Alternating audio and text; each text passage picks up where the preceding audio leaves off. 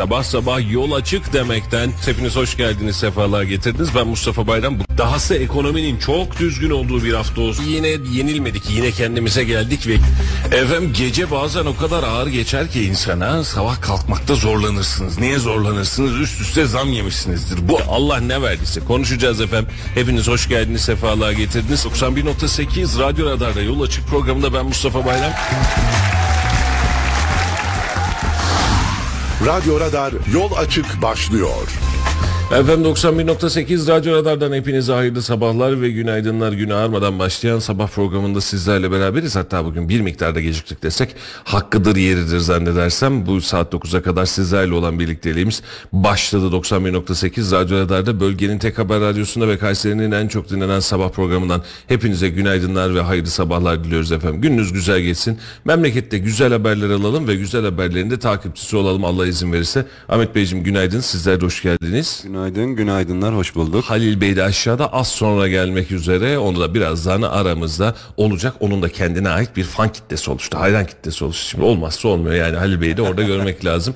Ee, biz e, bazen e, başkanlarla, e, vekillerle sabah canlı yayınlar yapınca Halil Bey de Ahmet Bey de programa dahil olamıyor. Yani orada bile böyle bir e, Halil Bey eksikliğini hissediyor. Onun için o bizim için önemli. O da az sonra bizlerle birlikte olacak. O gelmeden bir para piyasasını ufaktan bir geçelim. An itibariyle dolar kuru 29 lira 09'dan Euro ise 31 lira 93 kuruşlar işlem görüyor. Altın ons fiyatı yükselişine devam ediyor. Fed'in özellikle faiz beklentisiyle beraber altında da bir hareketlilik söz konusu oldu. Şu an itibariyle 2040 dolar civarından da işlem görüyor. Aynı durum Brent petrol için de geçerli. 73-72 dolar seviyesine kadar inen Brent petrol şu an itibariyle 79 dolar 11 sentten işlem görüyor. Kış öncesinde Brent petrolle oluşan bu yük birazcık e, bizi zorlayacak gibi görünüyor. Dün akşam itibariyle de benzine gelen zam söz konusuydu. Biraz o bilgileri alalım Ahmet Bey. Evet şu an itibariyle zaten benzinle şey eşitlendi aşağı yukarı rakam olarak.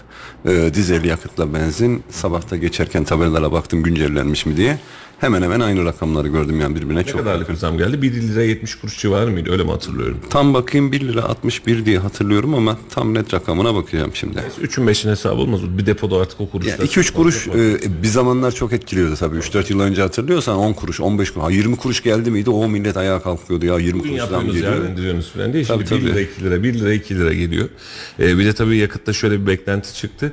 Ee, mahdu vergi oranı yılbaşı itibariyle artarsa en son 7 küsür lira 6 lira civarında bir rakam artışı yaşanmıştı. Yılbaşı itibariyle bu rakam artarsa diye bir korkumuz var.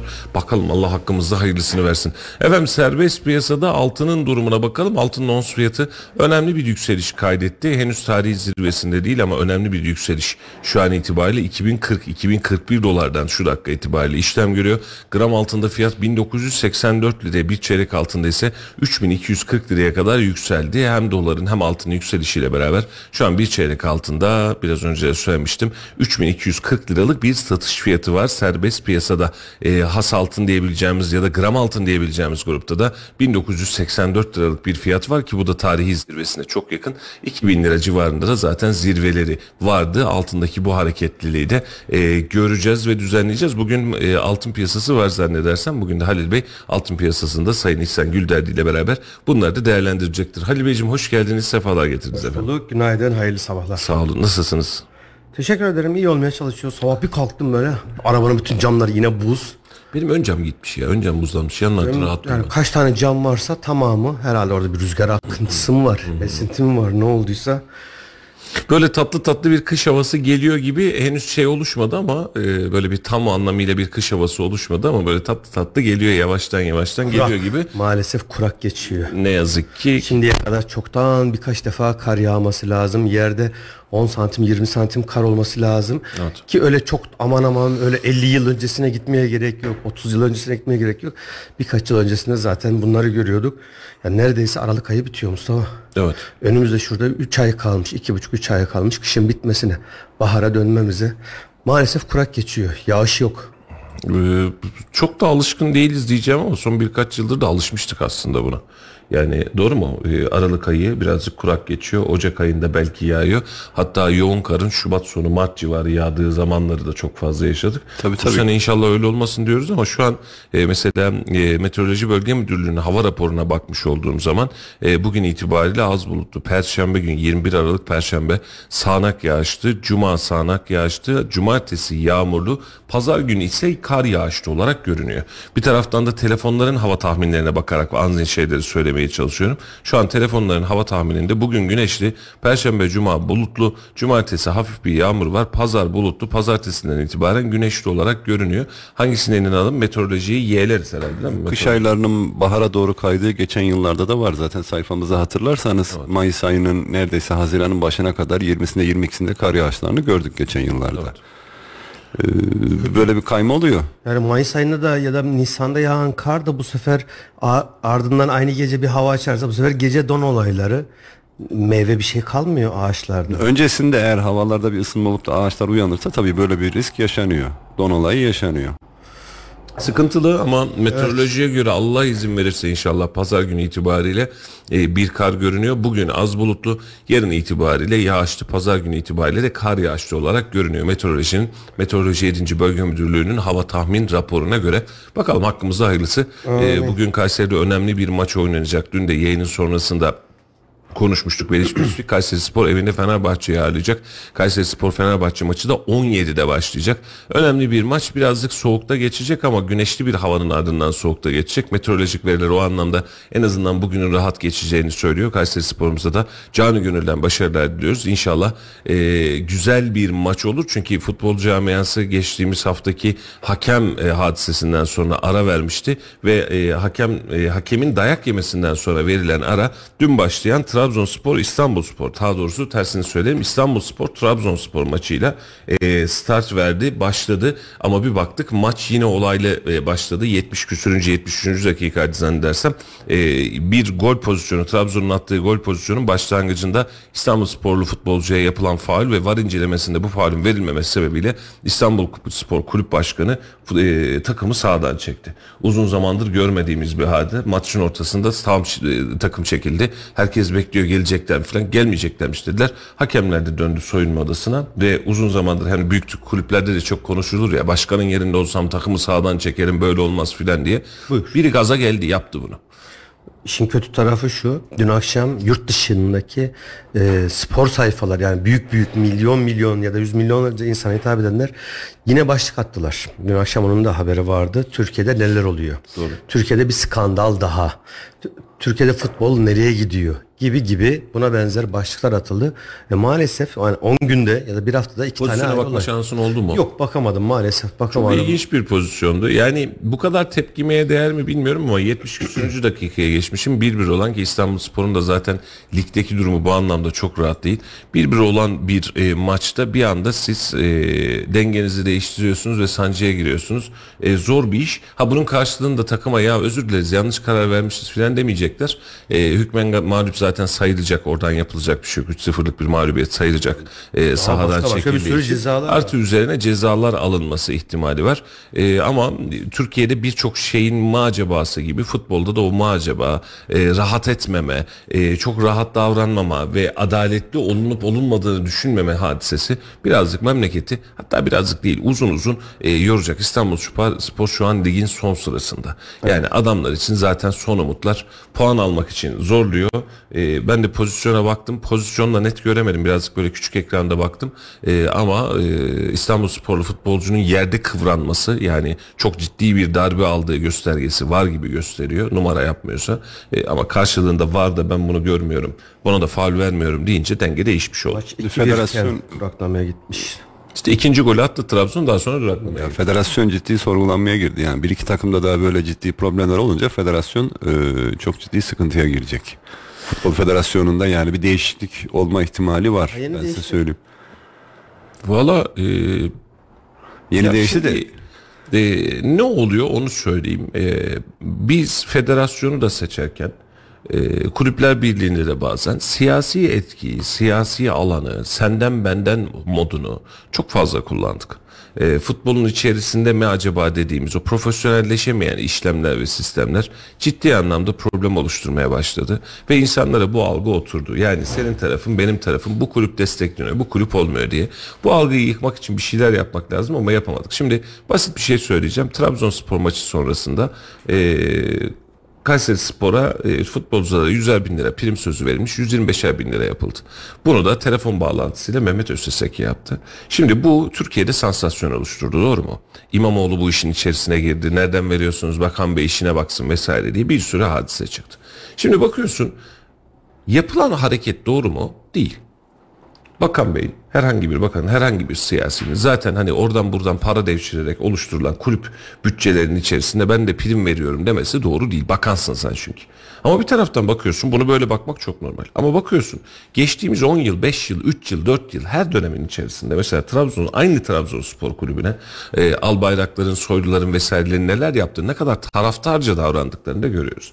Siyaset sporun içerisinde bu kadar olmamalı kardeşim bu memlekette. Hangisinin yanlış, hangisinin doğru olduğunu görmekte zorlanıyoruz. Şimdi bakınız e, Memduh Büyükkılıç Kayseri Büyükşehir Belediye Başkanı. Normalde resmi tahakkukla, resmi veriyle e, Kayseri Büyükşehir Belediyesi'nin 1 lira dahi Kayseri Spor Kulübü'ne bağış destek yapması yasak. Profesyonel kulüplerde böyle. Hukuken amatöre verebilir destek. Hukuken sadece amatöre verebilir. Şimdi bunu sadece Kayseri için söylemiyorum. Kimsenin aklına bir şey gelmesin. Tüm Türkiye'de belediyeler ve siyaset olmasın kulüpler aç. Doğru mu? Kulüpler yetim. Kulüplerin e, maaş ödeyebilecek paraları yok. Peki biz neresindeyiz? Ama bir de e, vergi borçları da siliniyor. Tabii, tabii. 100 milyonlarca lira. Geçenlerde toplam 600 milyon TL'ye yakın mı? Öyle bir vergi borcu da silindi. Kayseri Spor'un mu? Yok. e, Büyük takımların. Ya ki siliniyor yıllardır böyle. Yapılıyor. Ve bu işin tadı kaçtı. Şimdi siyaset bu işin içerisine bu kadar girince yanlış anlamayın siyasetin olduğu yerde bu sence olur. Olacak da. Şimdi kulüp başkanlarına bakıyorsun. Mesela hatırlıyor musunuz? Ee, istifa istifa söylemi miydi bu seçimden önce e, tribünde? Cumhurbaşkanına yönelikti herhalde yanlış hatırlamıyorsam. Büyük takımlarda, Büyük takımlarda başlamıştı. Şimdi bir baktın ilk başta bizim Kayseri Spor olmak üzere tüm diğer kulüpler bildiğin karşı tarafı zillet vesaire diyerek bir açıklama yaptı. Siyaset yok mu bunun içerisinde? Dibine kadar var. Ha aynı mantıkla tribünde bu tezahüratın yapılması da siyaset. O da ayrı bir muamma. Şimdi bu kadar sporun içerisine siyaset girince mesela İspanya maçlarını seyrederken İtalyan ya da İngiliz ligindeki maçları seyredersen yaşasın kraliçe filan diye bir şey duyuyor musunuz? Bilmiyorum söylüyorlarsa da haberimiz yok. Ha, olsaydı mutlaka haber konusu olurdu. Böyle bir Bizim de bilgimiz olurdu herhalde. Böyle bir dünya yok. Bu kulüpler ya da bu taraftar grupları en fazla sosyal hadiselerle alakalı tepki vermekle mükellef. Mesela Filistin hadisesiyle alakalı tribünlerden yapılan protestolara göz önüne alalım. İşte kadın cinayetleriyle alakalı Allah göstermesin yapılan. Ya Bir de ırk- ırkçılıkla alakalı. Bak bu normal. Yani niye normal? Toplumsal olarak bir reaksiyon gösteriyorsun. Ama bunu siyasi tendansla göstermeye başladığın anda bunun anlamı şu. Taraftar filan hatalı değil kimse kusuruma bakmasın. Sporun içerisine bu kadar siyaseti siz bulaştırdıysanız bunun altından da kalkmak sizin göreviniz. Çıkamıyoruz. Çıkamıyoruz. Ya ekonomik olarak bağımsız olmadığı için kulüplerin tamamı e, beslendikleri yerler ya da e, para aldıkları para kaynaklarını ya savunacaklar ya da alamadıklarını saldıracaklar. Bundan daha no- şey bir şey yok, normal bir şey yok bence Şimdi yaptıklarında. ekonomik bağımsızlığın sebebi Ahmet Bey. e, şimdi çok haklısın. Kulüpler ekonomik olarak bağımsız değil. Şimdi biz bunun benzerini medya için konuştuğumuz için konu birbirine çok fazla benziyor. Önce kendi elinle bu kulüpleri bağımlılığa, senden para almasına, senden para talep etmesine zorluyorsun ve sana bağımlı hale geliyorsun. Taraftarından başkanına kadar bağımlı hale getiriyorsun. Daha sonrasında da efendim bütçeniz bağımsız diyorsunuz. Şimdi eee, şeyin ihalesi var, yayın ihalesi var. Şimdi şu rakam mı olacak, bu rakam mı olacak? İste abi kurtarır rakamını iste o zaman. Şimdi kulüplerin e, bu futbolcu lisansları, futbolcu ücretleri o kadar pahalı ki bu e, borsa sistemindeki kaldıraçlı sistem gibi yapıyorlar. Ellerinde 10 liralık bir normalde çevirdikleri bütçe var. Türbün geliridir, işte e, forma geliridir falan gibi kulüplerin gelirleri çok düşük ama oyun aldıkları, sattıkları futbolcular bunun 50 katı, 100 katı değerinde. Evet. Bu finansı karşılamak için zaten e, diğer kaynakları kullanmak zorunda kalıyorlar. Normal kendi bütçeler içerisinde kendi yağlarında kavrulsalar böyle bir şey sonuçta ortaya çıkmayız zaten. Valla işte önce hem kendini mahkum ettiriyorsun. Kulüpler senin elinde mecburiyet. Bu uzun zamandır herkesin yaptığı hadise. Yani bu sadece bu bir partinin vesairenin hadisesi olarak da bakmıyorum. Ama onun sonrasında da siyasileşen, dünyaya rezil olduğumuz ve nereye gittiğini bilmediğimiz bir tablo. Şimdi basit bir şey söyleyeceğim. Ben hakem saldırısından sonra Allah göstermesin benzerlerinin olabileceğini, bunun bir yol açtığı içinden içten içe böyle bir kanaatteydim. Yani çünkü bak siz böyle yaptınız, bak ben yine bunu yapıyorum muhabbetine girebilirdi. Dün mesela Kayseri Spor'un e, paylaşımını gördünüz mü bilmiyorum. E, bir tarafta Fenerbahçeli futbolcu, bir tarafta Kayseri Spor futbolcu. Ortada e, hakemin e, karikatürüyle, karikatürize edilmiş resmiyle birlik beraberlik mesajı vermiş. Çok güzel. Tamam lig yeniden normalleşecek mi acaba derken bir anda bir bakıyorsun bir takım sahadan takımını çekiyor. E demek ki bizim futbolumuzda çok ciddi bir SOS var. Çok ciddi bir sıkıntı var kardeşim. Bugün hakeme suç buldu. Yarın kulüp başkanlarına. Şimdi kulüp başkanlarına bak ya. Allah aşkına seversin. Anadolu kulüplerinde siyasete bulaşmamış kulüp başkanı var mı? Halil? Neredeyse yok. Yok. Bir şekliyle bulaşmış. O cendereden bir şekliyle geçmiş. Bir Berna Gözbaşı yoktu herhalde değil mi? Siyasetin içinde var mıydı? Valla o da bak, kulüp başkanlığı döneminde yeterince siyasileşti bence mesela. Öncesinde yoktu ama. Girdikten sonra oldu. Aynen da var. Hocam İstanbul'daki o yağışlardaki açıklamaları falan baya baya e, siyasi Ama açıklamalar yaptı. dönem takip etti. Mesela Kayseri Spor'da e, genel kurul yapılıyor. Ne yapılacaksın? Başkan seçeceksin. Doğru mu? Evet. Peki başkan seçeceğin zaman genel kurulda oy kullananlar kim? Tanıyan var mı? Yok yani o, o an kulüp başkanı kimse onun delege olarak doldurduğu insanlar oluyor genellikle içeride. Ama bütün siyasiler de o salonda yerlerini alıyorlar. Sıkıntılı ne kadar işler. doğru olduğunu, ne kadar nitelikli olabileceğini herhalde e, görmek lazım. Burada çok ciddi e, bir- sıkıntımız var. Feridun abi de yazmış. Toplumda adalete olan güven kaybolmuştur. Sıkıntının özü budur. Hem fikrim e, adalet mekanizmasını e, bu memlekette yeniden tahsis etmemiz lazım. Adaleti yeniden hissettirmemiz lazım. Bakın adalet sağlanmıyor demiyorum. Adaletin sağlandığını hissettirmemiz lazım. Peki bunu nasıl yaparsın adil olduğunu göstermek için? Ya bu kendi toplumun- yakının, kendi uzağın, kendi tarafın dahil olmak üzere bak kendinle alakalı taraf dahil olmak üzere herkese adil davrandığında karşı taraftaki insana aa evet bak dedirtirsin. Ama bu şimdi sürekli konuştuğumuz konu sadece futbol için geçerli değil. her alanda var. Her alanda var. Yani eğitimde var, e, iş bulmada var. İnsanlar adalete güvenmek istiyorlar. Herhangi bir işletmeyle, bir kurumla, bir yerle bir işiniz olduğunda ya da şey olduğunda adalet diye bizim bahsettiğimiz yani dinleyicilerimiz yanlış anlamasın. Sadece mahkeme salonundaki verilen kararlardan biz bahsetmiyoruz. Oralarda zaten hakimler hür iradeleriyle zaten doğru kararları e, tanıkları, sanıkları neyse dinliyorlar, ediyorlar. Onlar zaten işlerini yapıyor. Biz bundan bahsetmiyoruz. Adalet kelimesi sadece orada kalmış gibi görünüyor ama toplum içerisindeki hissedilen adalette bir e, şey var. Gelir adaletsizliği var en büyük en başta. İnsanların en büyük problemi bence bu. Her alanda var. Hangi alanımız yok ki Ahmet Bey? Bir işe yerleşecek. Şimdi bir taraftan yok abi öyle değildir diyorsun. Bir taraftan da diyor ki benim işte bakandan, vekilden, vırttan, zıttan tanıdığım yok ben yerleşemem diyor. Adalet duygusu gitti mi? Gitti. Biri AK Partili e, ya da AK Partili demeyelim ya hali hazırda iktidarda olan ve kuvvetli bir yerde olan biriyle alakalı bir davaya girecek. Kazanır mıyım kaybeder miyim bilmiyor. Şu an bir bakıyorsun Adana Belediyesi'nde miydi o gün mesela bir soruşturma yapılıyor bir bakıyorsun araçlar ekipler çevik kuvvetler filan Adana Büyükşehir Belediyesi'nde var mıdır yolsuzluk vallahi yok demem. Yanlış anlamayın bilmiyorum yanlarında da değil. Ama ben aynısını sadece şöyle söylüyorum. Efendim sizin belediyelerinizde de var mı acaba bu iş? Hani buraya da dokunabiliyor muyuz? Bunları gözden kaçırabiliyoruz. Sen bunu hem kendine hem diğerlerine herkese adil şekilde yaparsan ortaya bir tablo çıkıyor. Maça çıkıyorsun. Kaç maçtır yani birçok maçı takip ederiz. Kayseri Spor'un da içerideki tüm maçlarını burada seyrederiz. Dışarıdaki maçlarını da oturur ekran başından seyrederiz. E şimdi bakıyorsun adaletin kaybolduğu, Şirazi'nin kaydığı yerler var mı? Var bariz görünüyor. Var hakemlerin adaleti orada da sorgulanıyor. E yani her yerde bu sıkıntımız var. Sen bunu tesis etmediğin sürece de e, dönüyorsun bakıyorsun. Biri işte hakemi dövüyor, biri takımı sahadan çekiyor, biri bir meydanda başka bir eylem yapıyor. Bunun dengesini, adaleti herkes için lazım diyerek yeniden sil baştan toparlamamız lazım. Mesela e, basit bir özellik seçimden sonra en çok konuşacağımız şey anayasa değişikliği olacak muhtemel itibariyle. Bence anayasa değişikliğinden daha çok bir yargı reformuna, bir adalet reformuna ve kurumların kurumsallaşması reformuna ihtiyacımız olduğu kanaatindeyim. Artık biz bir üçüncü dünya ülkesi filan klasmanından çıkmamız lazım. Bizim adaletle, liyakatla her yeri tıkır tıkır yöneten bir sisteme dönmemiz lazım. İşimiz bu, ihtiyacımız da bu. Efendim e, dönelim yeniden ekonomi gündemine. Kredi Derecelendirme Kuruluşu Moody's Türkiye için yayınladığı raporda Türkiye'de kurumsal kapasitede toparlanmanın pozitif senaryoda dahi zaman alacağını belirtmiş. Moody's Merkez Bankası'ndan faiz arttırımlarına ara vermeden önce hemen şuradan da okuyalım. Daha sınırlı iki faiz artışı beklediğini söylemiş. Moody's kredi görüşü raporunu e, yayınlamış. Kredi görüşümüz olumlu bir senaryoda bile yani Olumlu bir senaryo oluşsa bile toparlanması zaman alacak. Kurumsal ve yönetim gücündeki erozyona karşı ekonomik gücü ve ılımlı borcu yansıtmaktadır ifadesini kullanmış. Manşet enflasyonun hala yüksek olduğunu önümüzdeki aylarda da yükselmeye devam edeceğini öngörmüş.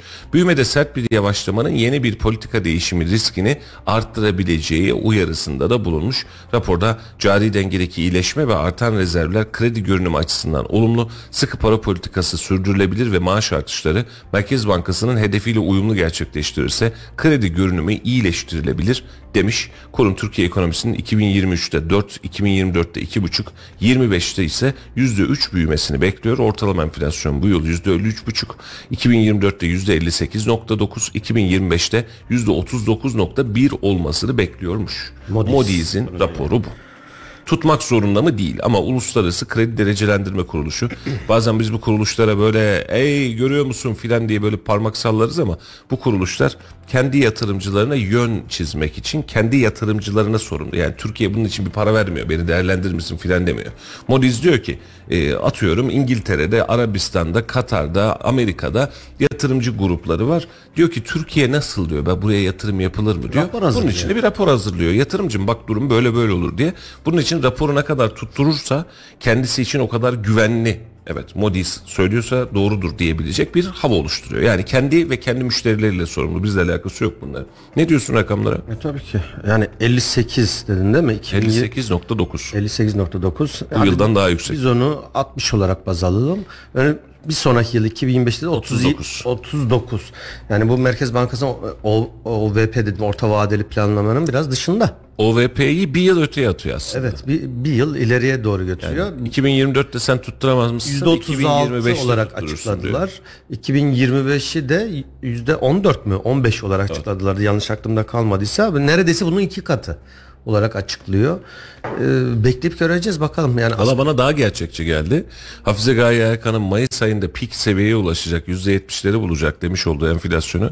Mayıs'ta %70 olan enflasyonu yılın ortası diyebileceğimiz yani 5. ayında sen e, pik yapacak dediğin enflasyonu yılın sonrasında hiç kimse alışveriş yapmayacak ve zam yapmayacak diyerek dibe düşürüp hani %30'lara zor bir ihtimal geliyor bana. Teknik olarak da çok zor. imkansıza yakın. Şöyle düşün. Ocak, Şubat, Mart, Nisan, Mayıs 5 aylık dönemde ve Mayıs'ta pik yapacak diyor. Hadi diyelim doğru 70-75. E bunun Ocak, Şubat, Mart, Nisan'da ortalama 60'larda olacak ki pik yapsın 70-75'lerde. Tüm bu 5 ayın ortalaması ne yapar? 65-70 aralığında yapar. Kaldı geriye 7 ay. Şimdi sen yıl sonunda 36'yı tutturmak için kalan 7 ayda senin %20'lerde olman lazım. Enflasyonda Hatta bazı ki- aylarda eksiye geçmen lazım. Eksi enflasyon. yani hadi eksi de demeyelim hadi 15-20'ler seviyesinde olsun ki yıl Ortalaması. ortalaman senin 36 hedefine tuttursun. Çok imkan dahilinde gözükmüyor. Ya burada da siyasi Mümkün değil. Siyasi algı bizi zorluyor gibi. Mesela şu Moody's'in açıklaması illa böyle olmak zorunda değil. Fazlası da olabilir, eksiği de olabilir. Ama biz memleketi siyaseten yönettiğimiz için, siyasetle bakmış olduğumuz için önümüzde seçim var. Şimdi ne diyelim vatandaşa? Enflasyon bir yıl daha belini bükecek, bu yıldan daha mı pahalı olacak diyelim. Yok demeyelim. Ne yapalım? Efendim biz aslında düşüreceğiz diyelim. Umut verelim. Düşmeyince yani bir 6 ay daha di- diyelim, gözümüzü kapat diyelim. İşte yurt dışından şunlar oldu, küresel piyasanın, e, piyasanın e, finansal oyunları filan diyelim. Bir yıl daha atalım. Ben seçimden sonra daha gerçekçi bir ekonomik vizyon koymamız gerektiği kanaatindeyim. Hatta bunu seçimden önce yapmak lazım ama seçimden sonra bunu gerçekten Merkez Bankası'nın dördüncü ayda oturup maliye yönetiminin dahil olmak üzere kardeşim biz böyle dedik ama bu tutmuyor. Daha gerçekçisi bu ve en real formatı da bu demesi lazım. Çünkü önünde yaklaşık 3,5-4 yıllık bir seçimsiz süreç var. Doğru mu? 4 yıl. Yani 4 yıl seçimsiz süreç içerisinde sen vatandaşı bu algıyı vereceksin. Bunu da düşüreceksin. Şu an dediğin gibi zaten OVP'deki 2024 planı bize normal gelmiyor idi. E, şu an itibariyle de Moody's bunu destekliyor. Ama benim korktuğum nokta şu. E, Türkiye ekonomisinde 2023'te 4, 24'te 2,5, 25'te %3 büyümesini bekliyoruz diyor. Gösteriyor. Şimdi ekonomik büyüme ile alakalı şöyle bir sıkıntı var. Şu an bahsetmiş olduğunuz yüzde dört büyüme ya da yüzde iki buçuk büyüme Türkiye için küçülme demektir. Ekonomik büyümede nüfus artış oranını minimum yakalayacak bir ekonomik büyümeye ihtiyacım var. Gayri safi milli hasıla söylüyorlar. Onun o cümlesinde var. nasıl yani? E, nüfus artış oranına göre de ekonomik büyüme hepsi içine dahil edilerek toplam büyümeden bahsediliyor. Türkiye ekonomisinin büyümesinden bahsediyorsan senin belli bir marjda nüfusundan daha fazla olması lazım. Nüfus artışını nasıl hesap edecek? Bu sene doğacak çocukları mı hesap ediyorlar Ali'ciğim? Ama bunun şeyleri var, istatistikleri var. Orantılarla Do- gidiyor Orantılarla beraber gidiliyor ve tahminler ötesinde. Sonrasında ne oluyor? Benim hedefim diyor yüzde beş büyüme diyor ama sene sonunda bakıyor dört büyümüş. %4'te kalmış ya da %6'ya çıkmış. Ya da 6'ya çıkmış. Onu farklı türden hesaplıyorlar. Şimdi asıl mesele şu. Ee, hadi 2024'te Moody's'in dediği gerçekleşti diyelim. %60'lar seviyesine. Hedefler tutmadı. Evet. İndiremiyoruz da. Biz faizleri de yükseltiyoruz ama öbür taraftan da hala ve hala e, şey devam ediyor. Enflasyon devam ediyor. Şimdi iki tane yöntem var. Biz diyeceğiz ki ya enflasyonun Türkiye için kronik halde %60'lar 70'ler seviyesine oturtacağız. 80'ler 90'lı yıllarda olduğu gibi biz bunu kabul edeceğiz ve tüm ekonomik e, strateji buna göre uyduracağız. Ya da biz bu bizim için bu çok yüksek deyip nasıl indireceğiz sorusu. Nasıl indireceğiz sorusunun cevabı da bir faizleri anormal şekilde artırmak yani gerekirse yüzde yetmişe çıkarmak. Enflasyon yüzde 60-70 ise e, faiz de 60-70'e çıkarmak. Bunun karşılığında ne olur? Ekonomi durur. Tam anlamıyla resesyondur. Ne kadar durur? Eğer sen buna bir yıl, bir buçuk yıl katlanırım dersen hatta ve hatta iki yılı göz önüne alırsan duran bir ekonomi hani gerileyen yay hesabı sen ikinci yılda o durgunluk, resesyon, üretimin olmadığı, ihracatın olmadığı ki bir taraftan da biz e, şeyde dövizi de baskılıyoruz hala. Niye? Döviz bazlı enflasyon etkisi azalsın diye. Yani yaptığımız iş bu. Ve bir taraftan da Merkez Bankası'nı parasal anlamda güçlendirmeye çalışıyoruz. Peki o zaman ne yapacağız?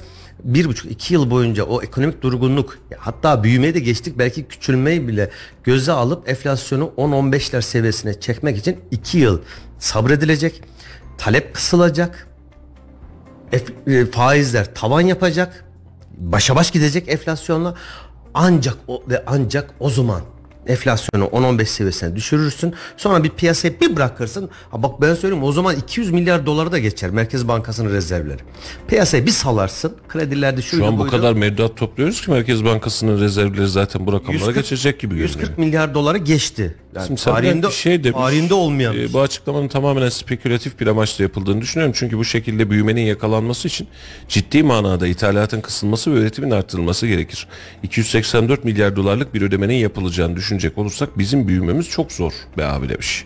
E, Erkan da selamı var efendim. E, hep olumsuzluk hep olumsuzluk hiç gün yüzü görmeyecek miyiz demiş. Valla bizim programda mı görünmüyor acaba Erkan diye Garibin biz yüzü de gülür mü diye bir şey var ya. e, bizim programda mı oluyor acaba diye e, buradan e, bir şeyimiz var E, ama e, durumdaki tablo e, birazcık vehametli bunu iki yıldır konuştuğumuz hadise olduğu için daha rahat söylüyoruz bu konuştuğumuz süreç bugünün meselesi değil iki yıl öncesinin meselesi şu an bir politika düzlemine doğru gidiyoruz ama hala siyaset politikanın üzerinde baskılandırılıyor e, faiz taraftarı e, gibi görünmek istemem faizde param yok faizde sevmem e, almadık da vermedik de hamdolsun ama bugün itibariyle baktığında bu faiz ortalamasıyla bile sen piyasadaki enflasyon verisini tüketemiyorsun. Enflasyon verisini durduramıyorsun. Yani bu kadar faizi yükselttin. Neredeyse yüzde kırksın şu an itibariyle. işte yarın itibariyle bir faiz arttırımı daha bekliyor piyasa. E, 45 olur 42 buçuk olur gibi. Sen bu kadar faiz arttırdın hala bu işi yenemedin. Çünkü senin enflasyonun bu faizden çok daha yüksek çıkıyor.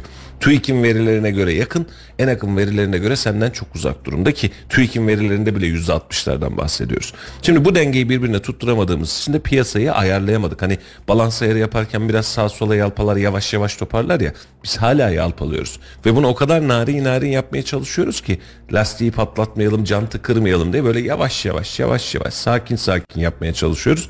Ve bu da bizim için zaman alıyor. Sana katılıyorum Ali'ciğim. Şu dakika itibariyle önümüzdeki tablo önümüzdeki iki yılında minimum bir buçuk iki yılında sıkıntılı geçeceğini bizim e, çok fazla nefes aldırır durumda değil faizi yükseltecek resesyonu yakalayacak ve siyaseten de e, bunun altından kalkılması gereken bir süreç oluşturacağını gösteriyor. Seçime kadar efendim aslında biz 2024'te yüzde 36 hatta tek rakamlar filan diye birileri üfürttürecek. E, yanlış anlamayın seçim meydanları kızışmadan bunu söyleyelim ki rahat rahat söyleyelim. Önümüzdeki yıl öyle yüzde 30-35'leri filan görmek hakikaten çok çok ciddi bir ütopya. E, bunu görmek için birçok veri lazım elimizde ve bu verilere basamadık. Deyin ki nasıl gidiyor? Kötü gitmiyor. Yani en azından bir başlangıç önümüzdeki seviye için. Ama bunun anlamı 2024'te kurtardık bu işi. 2025'te o dünyanın en mutlu ülkesiyiz falan. Yok öyle bir dünya. Yani şu anki ekonomik tablo ve veriler seçimden önce de en az 3 yıl diyorduk zaten. Ee, bunun bir yılını daha geçirmedik. Ee, birazcık zaman alacak gibi görünüyor her birimiz için. Doğru mu Ahmet Beyciğim? Yolda giden bir aracın lastiğini değiştirmeye çalışıyoruz sanki şu anda. Tabii tabii. Canlı bir Yani bu arabayı dur yapınca tabii tabii. Yani bir arabayı durdurursun. Durdurduktan sonra lastiğini sökersin, takarsın. Her şeyi durdurursun. Evet. Ama böyle bir imkan olmadığı için araç hareket halinde işte burada da yavaş hareket ediyorsa değiştirmek biraz daha az riskli olur. Araba çok hızlı gidiyorsa 180 ile gidiyorsa onun onu lastiği değiştirmek yani şöyle bir gözünde canlandır imkansa yakın olur. Mustafa bak, geçen yıl 2022 yılında bizim enflasyon oranımız kaçtı? TÜİK'in açıkladığı rakam. %64.37 2022 yılı gerçekleşen. Geldik 2023'e. Şurada kaldı 10 gün. Ya ne geldiyse başımıza TÜİK'in açıklamalar yüzünden geldi ya. Allah canlanmasın diye. Yok ya ciddi anlamda ya. Tabii Kaldı canım. şurada 10 gün kaldı. Ee, TÜİK'in açıkladığı rakamlar yıllık enflasyon kaç? 63. ya, ne anladık? Geçen seneyle aynı. İşte e, Maliye Bakanlığı'nın kapısında şu yazı var. Hacem'in eşeğinde ayakları yerde geziyor. Geçen sene bizden dolar bu zamanlar kaç liraydı? Şimdi kaç lira? Büyüme oranları ne olmuş? Enflasyon ne olmuş? Faizler ne olmuş? Aynı ya. Değişen hiçbir şey yok. Yüzde birlik bir değişim var sadece. O kadar. Ünlü ekonomist Doran Acemoğlu diyor ki enflasyon bu düzeye çıktıktan sonra indirmek çok zor.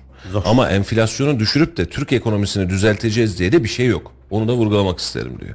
Enflasyonu düşürdüm deyince dedi hani onu başarırsan diyor. tabii ki. Ekonomiyi düzelttim diye bir dünya da yok. Sadece enflasyonu düşürmüş olursun. Üretimini artırmadığın hiçbir yapısal sistemde sen büyüyemezsin. Türkçesi bu. Evet. Ne yaparsan yap üretimini artır. Bak ekonomide şöyle bir şey vardır işletmeler için.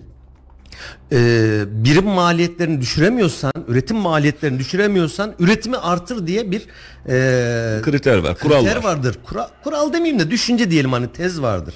E nedir bu? Birim maliyeti düşürmek adına sen daha fazla üretime yönelirsin. Daha fazla ham madde alırsın. Dolayısıyla birim maliyetin düşer pazarlık gücünden dolayı. Evet. Bu sefer üretimini sen birim maliyeti düşürdüğün zaman senin ürün maliyetin, paket maliyetin ya da koli maliyetin, kilo maliyetin düşmüş olur. Evet. Türkiye için de aynı şekilde sen maliyetleri düşürmek istiyorsan üretimini artıracaksın. Artırdığın zaman ne yapacaksın? Hem yurt içinde hem uluslararası piyasada satacaksın. Dolayısıyla ekonomi büyüyecek. Başka yolu yok. Var diyen varsa ben bu mesleği de bırakayım. Ben boşu boşuna 5 yıl boyunca bu mesleği eğitimi boşu boşuna almışım. Başka yolu yok. Valla işte e, bir şey çıkartıyoruz. Bir şeyi çıkarttıktan sonra da yeniden onu toparlamakta zorluk çekiyoruz. Bir, şef, bir sefer o lastik patlayınca Ahmet Bey'in dediği tanım da çok e, doğru. E, canlı bir ekonominin içerisinde operasyon yapıyorsun. Çarpan bir kalpte kalp cerrahisinde operasyon yapmak gibi. Bir şeyi durduramıyorsun. Ya bir saniye bir dursanız da bir şöyle bir şey deneyim yapamıyorsun. Bunun simülasyonları e, bilimsel anlamda var. Bilimin ışığında sen bu işi yapacak olursan ortaya bir veri çıkıyor. Ben bilimi tanımıyorum dediğimiz dönemin başımıza ne iş getirdiğini şu an hala yaşıyoruz. Gördük demiyorum hala görmeye devam ediyoruz. Yani o gün bilimin ışığından çıkınca başımıza iş gelecek. Bak bu, bu bunun altından kalkamayacağız dediğimiz şeyi şu an itibariyle hala altından kalkamamış bir halde yaşıyoruz. E, ve işte asgari ücret zammından bahsediyoruz, öbüründen bahsediyoruz. Hangi zam yapılırsa yapılsın hepsi bu enflasyonun karşısında iki ay oluyor. E, çok daha uzun süre sabredeceğiz ama bu işte popülist politikalardan çıkıp canım abicim çok net politikalarla gitmemiz lazım. Yani popülariteyi boş verin. Yani biz bu işin gerçekliğini nasıl yaparız? Üretimden bahsediyoruz, yerli üretimden bahsediyoruz. Kamu eliyle yerli üretimi bizim fazlasıyla desteklememiz gerekiyor. Kamu eliyle. Daha sonra da vatandaşa bu bilinci vermemiz lazım. Yerli üretimi vereceğiz, yerli tüketimi vereceğiz. Şimdi ürettik almadık bir anlamı yok. Yani bu sadece İsrail'i protesto etmek, Amerika'yı protesto etmek değil kardeşim. Sen yerli yapabileceğin her işi yerli alman lazım. Yapamıyorum dediğini de yerli üretmek için teşkilatlanman lazım doğru mu? Ama biz ne yapıyoruz? Mesela şu an itibariyle Anadolu Holding özelinde de aynısını konuşuyoruz. Ocak ayında satışlar başlar diye bekliyoruz. Kimle konuşacağız? Belki seçim sonrasına sürüklerler en fazlası. Hani çok bu, bu dönemde sansasyon olmasın diye. Efendim yabancı sermayeye mi satsak? Sebep? Mobilyamızı mı yabancıdan alalım? Onun parasını da mı onun cebine koyalım? Bizim yerli neyimiz kalacak canım abim bu işin içerisinde? Enerji politikalarımızı sil baştan değiştirmemiz gerekiyor. Baştan aşağı değiştirmemiz gerekiyor. Evet yol almaya başladık. Elektrikte, güneşte, restlerde, geslerde yol almaya başladık ama bunların tüm dengelerine uzun vade için bakmak lazım. Çünkü ekonomide bugün alacağımız kararın cevabını bugün almıyoruz. Ortalama 2-2,5 yıllık bir döngü sürecinden sonra vatandaşın son kullanıcının cebine geçmeye başlıyor. Bu kısmı da özellikle altını çizerek belirtmek istiyorum. Hemen bir şey. İstanbul'a 3. köprü yapıldı. Yavuz Sultan Selim Köprüsü. Ee, Türkiye'ye maliyeti ne kadardı? Bilmiyorum sen bak. 4,5 milyar doları biraz geçiyor. 5 milyar dolara yakın. Peki biz 3 yıldır 5 yıldır hatta konuştuğumuz bir yerli üretim yerli üretim araba araba araba araba kaça mal oldu? 2,5 milyar dolara. Ya sen bir tane köprü parasına iki tane fabrika kurardın ya. Evet. Ama biz Yavuz Sultan Selim Köprüsü'nü hiç konuşmuyoruz. Bir taraftan da geçiş garantileri verdik. Hani hedef tuttu tutmadı onu bilmiyorum. Devletin bunu kasasından sonra Osman Gazi'de yaptık, diğerinde yaptık, otobanlarda yaptık. Biz bunu çok fazla yaptık. Osman Gazi Köprüsü 5 milyar değil 10 milyar dolar da olsa yapılması gereken bir hamleydi.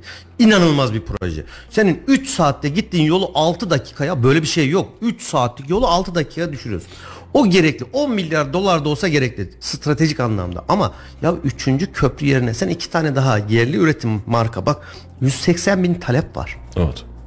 Sen bunu 2 sene 3 sene ürettikten sonra iç piyasaya verdikten sonra ihracatına başlıyorsun. Bak oturup rakamsal boyutunu hesaplamadım. 180 bin adet araç yerli malı Türkiye'de üretilmiş Türk mühendisler, Türk işçiler senin paran burada kalmış. Dışarıdan öyle C segment, D segment ithal araba almamışsın. Bak ekonomiye katkısının ya inanılmaz bir katkı vardı. Yanına iki tane, üç tane daha yerli üretim marka çıkarsan Türkiye'de bugün kaç tane otomobil satılıyor 2023'te? 1 milyon adet sınırını geçeceğiz. Aralık sonu itibariyle 1 milyon adet. Ya bunların yani 20 bin tanesinin dışında tamamı İtalya. Yani Renault'un fabrikasının Bursa'da olması bir anlam ifade etmiyor. Ediyor tabii ki ediyor. Yani vergide istihdamda tamam. bu Bir başka artı şey ama marka senin değil. Artı ama sen yani TOG'da senin 5 birim katma değerin var. Renault'un fabrikasının burada olması sana bir birim katma değeri var. Burada bak ben başka bir şeyden bahsedeyim. Ee, çok haklısın ama mesela kaç tane araç satıyoruz dedim bir yılda Türkiye'de? Bu sene 1 milyon 1 sınırını milyon geçecek. tane araç. Ee, 1 milyon araçtaki yekünü ve rakam hesap ediyorsun. Abi ne kadar para diyorsun. Yani bak ciddi anlamda para. Ben sana başka bir şey söyleyeyim.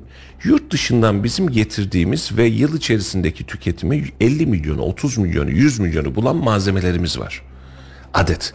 Her biri araba kadar pahalı değil. Anladın mı? Ama yurt dışından getiriyoruz biz bunu. Mesela kozmetik.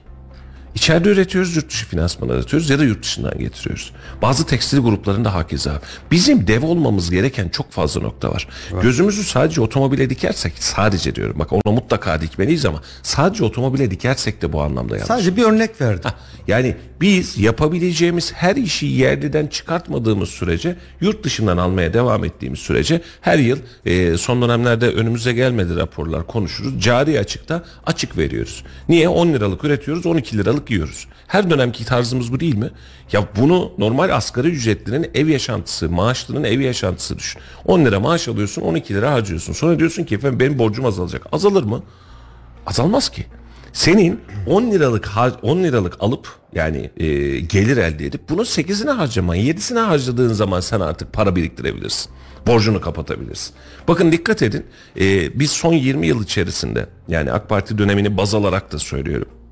Hangi dış bo- dış e, borçların toplamından hangi dış borçların toplamına gelmişiz? Düştü mü dış borcumuz? Düşmüyor. Düşmüyor. Hatta her geçen yıl artıyor. Biz o zaman hatırlayın o 1 milyar dolar bize para gelecek filan diye neler ya filan yapmıştık. Şu an biz kur korumalı mevduattan dağıtıyoruz onu. Kendi içimizde kendi vatandaşımıza dağıtıyoruz. Kocaman 500-600 milyar dolarlık bir borca özel sektör dahil toplam dış borcu ulaştı. Biz dış borcu da arttırıyoruz. Niye? Biz büyüyen bir ülkeyiz. Borç tamam ama bak bir taraftan da büyüyen ülke belli bir yerden sonra bir stratejiyle borcu da azaltır. En azından borçlanma oranını azaltır. Doğru mu? Yani yani benim toplam gayri safi milli hasılama göre borç oranım şu kadar tutuyor. Ben bunu küçülttüm şu kadara küçülttüm der. Rakamlar ve istatistiklerin bu tarafına bakmıyoruz. Bakın bir ay önceydi herhalde mi? Abdullah Bey de atmıştı Ahmet Bey. Biz de haberini yapmıştık. Kayseri'de e, ihracatımız arttı diye bir haber geçtik. Sanayi Odası, Ticaret Odası, OSB Başkanlığı ihracatımız arttı dedi. Neye göre arttı dedi? Bir önceki aya göre. Geçtiğimiz yıla göre düşmüşüz. Ama istatistik en büyük yalancılıktır derler ya hani bazen. gibi oynayabilirsin. Ha, şimdi bakıyorsun normalde rutin olarak açıklamış olduğun rakamın kulpunu değiştirdin. Bizim ihracatımız arttı. Yok artmadı düştü. Düştü. Ya gerçeğimizi bir görelim bak bizim ihracatımız düşmüş. Düşmüş. Efendim ne kadar arttı diye bakıyorum. Rakamı manipüle ederek yani bir önceki yıl değil bir önceki ay baz alınıp rakam arttı derken tüm Kayseri'nin toplam ihracatının artış rakamı 1000 euro. Ama başlık güzel ihracatımız arttı. Bir artmadı eksildi. Senin aldığın rakama göre bile arttığını düşünsek 1000 euro artmış toplamda. Bak biz yanlış yapıyoruz. Gerçeğimizi görmekte de kendimizi kapatıyoruz. Şimdi sanayi odası şunu mu? Yani bizim ihracatımız çok arttı. Abi artmıyorsa eksiliyor diyecek birisi. Birisi de diyecek ki buna nasıl bir çare bulabiliriz? Nerede eksik yapıyoruz? Şu an tüm, tüm dünya pazarında pazar daralıyor. Resesyon beklentisi, resesyon oluşumu var mı? Var. Geçen yılki mobilya pazarında konuşmuş olduğun durumla dünya pazarında şu anki birbirinden çok farklı. OSB yana yana ben üretim yapıyorum, yana yana mal gönderiyorum filan demiyor. E demek ki bir yerde bir sıkıntı var. Ne sıkıntısı var? Pazar daralmış. Pazar daralınca ne yapılır Ali'cim? Öncesinden bunun tedbiri alınır kardeşim. Pazar daralıyor. Biz buna alternatif çözüm üretelim. Ne yapalım? Ahmet Bey sen bir fikir bul da bir şey daha üretelim dersin. Yeni bir pazar bulalım dersin. Başka bir model geçelim dersin. Başka bir ihtiyaç oluşturalım dersin. Ama e, şirketin başındaki muhasebe müdürü size diyorsa efendim pazar filan daralmıyor biz gayet rahatız o güllük gülistanız biz bu gidişte var ya ihya oluruz 2000, yeni e, Türkiye yüzyılında biz şaha kalkarız dersen öbür adam da der ki iyiymişiz ben niye telaşa düşeyim ki onun için biz gerçekleri gördüğümüz gün bu işin nereye gittiğini ve nasıl gittiğini fark edeceğiz gibi geliyor bana. Senin ülken içerisindeki siyasi istikrar ya da istikrarsızlık, ekonomiyle alakalı enflasyon rakamları ya da verilen vaatler senin yurt dışında e, tahmin edemeyeceğimiz kadar fazla takip ediliyor Mustafa. Evet. Şöyle ki e, Türkiye'deki açılan kredi miktarlarını düşürüyorlar. Hani e, açıktan alıyorsun işte önce mal geliyor Çin'den sonra sen 15 gün sonra bir ay sonra şimdi dış ticaretle ilgilenen arkadaşlar teknik konuları çok daha iyi bilirler. Sonra ne yapıyorlar? Diyorlar ki sizin ülkenizde diyor ekonomik istikrar yok. Siyasi istikrar da yok. Ben diyor önce sen bir malı gönder de Ondan sonra diyor ben sana diyor malı göndereyim diyor. Parayı gönder diyor özür dilerim. Parayı gönder de sonra ben sana bak. Bak o ekonomik istikrarsızlık senin karşı tarafının riskini artırıyor. Dolayısıyla sana mal satanlar ya da senden mal alanlar daha temkinli hareket ediyor. Sen kendi kendine pazarını daraltıyorsun. Bu bir. Evet. İkincisi senin iç piyasadaki dolar şu an hala olması gereken yerde değil. Artsın mı? Evet artsın. Biz e, organize sanayi bölgesinde ihracat ağırlıklı çalışan firmalarla görüştüğümüz zaman ne diyorlar? Ben diyor örnek veriyorum bir yatağı 100 dolara imal edip satıyorsam şimdi diyor ben bunu üretemiyorum. Dolar bazında da 120 dolara çıkarmam gerekiyor. 3 kuruş para kazanabilmek için. Ama diyor 120 dolara çıkarınca diyor bu sefer yurt dışındakiler diyor ki ya sen kardeşim ne yapıyorsun? Sizin memlekette enflasyon olabilir de bizim memlekette yok. Ben senden yıllardır 100 dolar alıyordum. Şimdi 120 dolara niye alayım? Çünkü diyor öbür tarafta 90 dolara 105 dolara her neyse senden daha ucuza birileri satıyor. Evet. O zaman diyor senin işte bak pazar payı nasıl daralıyor işte böyle daralıyor. O zaman ne yapacağız? Dış ticarette söylediğin gibi bir e, yeni pazarlar ulaşamadığımız yeterince ticaret yapamadığımız ülkelere ağırlık vereceğiz. İki siz maliyeti düşüreceksiniz ya da daha uygun maliyetli olan daha uygun e, fiyatlı üretim modeline geçeceksiniz. Başka yolu var mı? Vallahi şu an yok. Senin kendi kontrolünde olan kısım maliyet ve satış. Senin kontrolünde olmayan kısım ülkedeki ekonomik istikrar, enflasyon rakamları. Evet. Şimdi ihracatçılar lobisi doları artır diyor. Şu an olması gereken yer 35-36 liralarda diyor. Belki daha fazlası. Belki de daha fazlası. E şimdi habire biz ne yapıyoruz? Hani dolara müdahale yapmıyoruz. Yo bal gibi de yapıyorlar. Nasıl yapıyorlar? Kur korumalı mevduattan çıkanlara ödenen o kur korumalı mevduatın aradaki farkını Merkez Bankası dolar bozdurarak veriyor. Al sana piyasaya müdahale adı hani dolara müdahale etmedim diyor ama öbür taraftan da diyor ki benim diyor burada mevduat e, ödemelerim var. E nasıl ödeyeceğim de dolar bozdurmam lazım. Param yok, nakitim yok. Dolar bazında vereceğim. Al sana müdahale. Evet. Nerede sonuçlanacak bu? 31 Mart seçimlerinden sonra bak 1 Nisan'dan sonra Türkiye'de çok şey değişecek ben sana söyleyeyim. Ekonomik anlamda değişecek, strateji anlamında değişecek. Biz çok daha radikal tedbirleri göreceğiz. Daha fazla kemer sıkacağız. Bunun aksini iddia eden varsa 1 Nisan'da önümüzde ölmez sağ kalırsak 3 ay 3,5 ay zaman kaldı göreceğiz. Tatlı tatlı yemenin olur böyle işleri. Yani Başka yolu yok Mustafa. İnan yok. Ekonomik anlamda yok. iktisadi anlamda yok. Ya vatandaş bizde de şimdi dışarıda konuşurken çok fazla ekonomiyi konuştuğumuzda e, hadsiz bir şekilde bizim hadsizliğimiz biz ekonomist filan zannediyor. Değiliz. Yanlış anlaşılmasın. Halil Bey'in bununla alakalı bir eğitim var. Yorumladığımız bir süreç ve segment var. E, okuduğumuz makaleler var ve ortalama bir dengemiz var. E, böyle çok profesyonel ekonomistim filan diye yaklaşamam. Kimse kusuruma bakmasın. Hani bu doğru mu? Yani böyle bir iddiamız da yok. Ama bu işin ne olacağını çok uzun zamandır konuşuyoruz. Çok uzun zamandır da nereye e, doğru gittiğini de uyarıyoruz. Dediğimiz yerlerde parça parça basamak basamak çıkıyor. Bunu biz dediğimiz için söylemiyorum. Bunu birçok ekonomist söylüyor. Ve bu burada da biz iyiye gitmiyoruz. Yani dışarı çıktığımızda da bize diyor ki efendim ne olacak abi şimdi bizim işler ya bu piyasada iyi gitmiyor diyor. Ben de sen de aynısını söylüyorsun. Yani bugünler çok iyi günlerimiz. Ortada bir renk var en azından. Yani bir umut var kendi kafasından birilerinin. Ama yerel seçim bittikten sonra bir ay içerisinde, bir buçuk ay içerisinde bu umudun nereye evrildiğini göreceğiz. İki, yerel seçimin öncesinde de göreceğiz. Mesela e, önümüzdeki hafta itibariyle maaş zamlarını açıklayacağız. Ne güzel de maaş zammı geldi dediğimizde Ocak sonunda ulan hiçbir işe yaramıyormuş bu diyeceğiz. Şimdi hepiniz eve gittiğinizde kapıda bir fatura asılı buluyorsunuz. Gelen faturanın rakamını bulduğun zaman da gördüğün zaman da kafayı yiyorsun.